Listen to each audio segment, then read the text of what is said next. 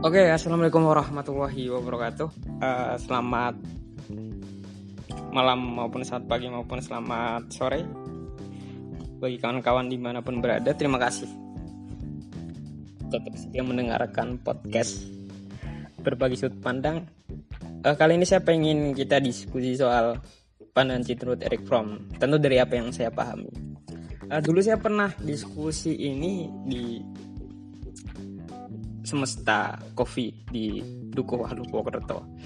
Uh, yang waktu itu saya panelis dengan Bang Fajar dia pemilik warung kopi tersebut.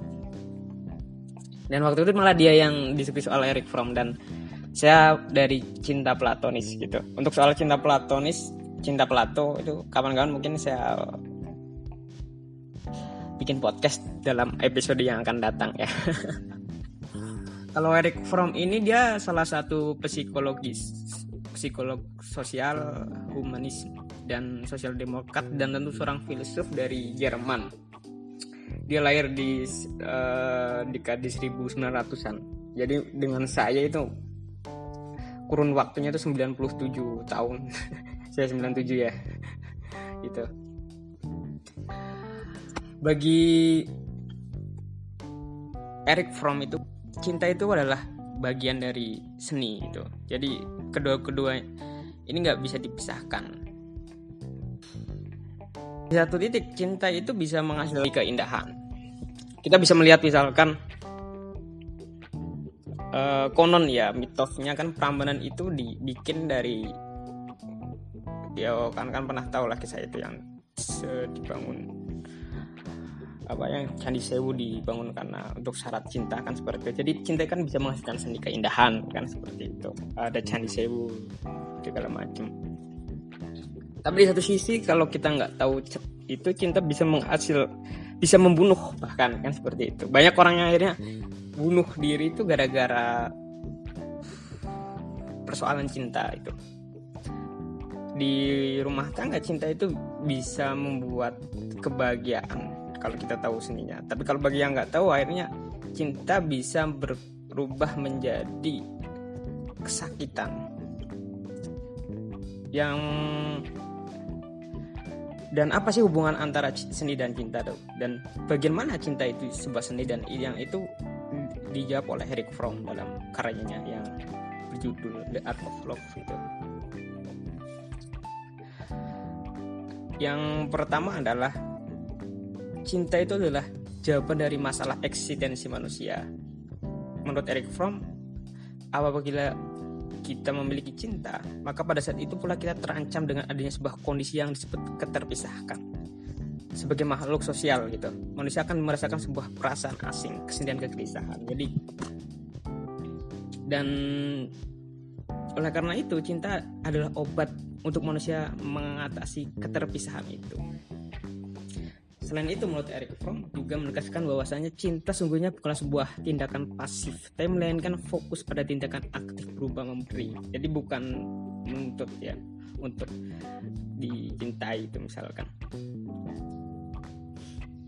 Yang menarik menurut Eric Fromm itu bahwasannya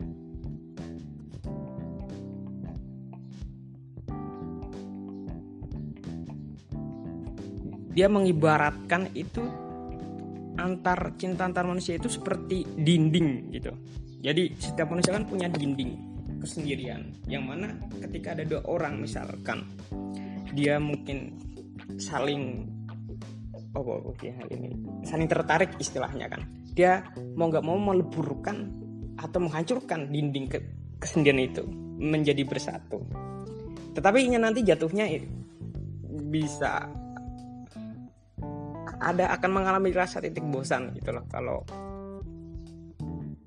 orang nggak tahu seninya. Alih-alih mungkin setelah misalkan apa namanya uh, mungkin kalau sekarang mungkin namanya jadian ya mungkin ya. Jadian itu alih-alih mungkin nanti bahagia misalkan. Pada satu sisi malah nanti bisa yang tadinya mungkin akrab itu yang menyenangkan mempesona itu lama-lama mulai memudar. Bahkan mungkin terasa hambar makanya mungkin kita pernah dengar istilahnya kalau cinta itu indahnya kan pada saat PDKT gitu kan istilahnya gitu kan. Namun setelah itu misalkan lantas timbul pertentangan-pertentangan. Pes yang pesona pun menjadi sirna rasa senang menjadi kecewa. Lantas apa yang tersisa gitu misalkan? Hanya rasa perih yang menggeroti hingga ke hati sampai semuanya kembali ke dinding tinggi yang bernama sepi. Oleh sebab itu misalkan ini Eric Fromm memberikan istilahnya apa? Solusi kan seperti itu. Pegadian ya. Bahwasannya hari ini banyak manusia yang menganggap perlu memuji, mencari yang menarik, bukan meminta, menerima, membantah dan berbagi itu. Tapi dalam bukunya dari memberikan definisi yang diinginkan dari kemampuan untuk diterima, memahami dan berbagi tidak lain dari perwujudan manusia memahami apa yang dimaksud dengan keinginan untuk dicintai dan memiliki. Menjadi sebuah wujud yang nyata untuk mendapatkan. Wujud nyata ini menurut Eric Fromm ini untuk memberi ini yang harus disadari yaitu kesadaran akan pendeknya jangka waktu kehidupan sebagai manusia dan fakta manusia terlahirkan dan mati di luar dari kemampuan dan kehendaknya. Bagi Eric Fromm adalah fokus kita ini jangan untuk oh caranya dicintai fokus kita itu adalah mencintai saja kan seperti itu dan bagi manusia modern di satu titik cinta itu adalah penderitaan. Ia bisa menderita diakibatkan kehausan dia agar dicintai oleh orang lain. Ya seperti itu. Misalkan mungkin kawan-kawan hari ini misal lagi seneng sama siapa itu kan pengennya kan diperhatikan baik gitu kan dicintai baik gitu.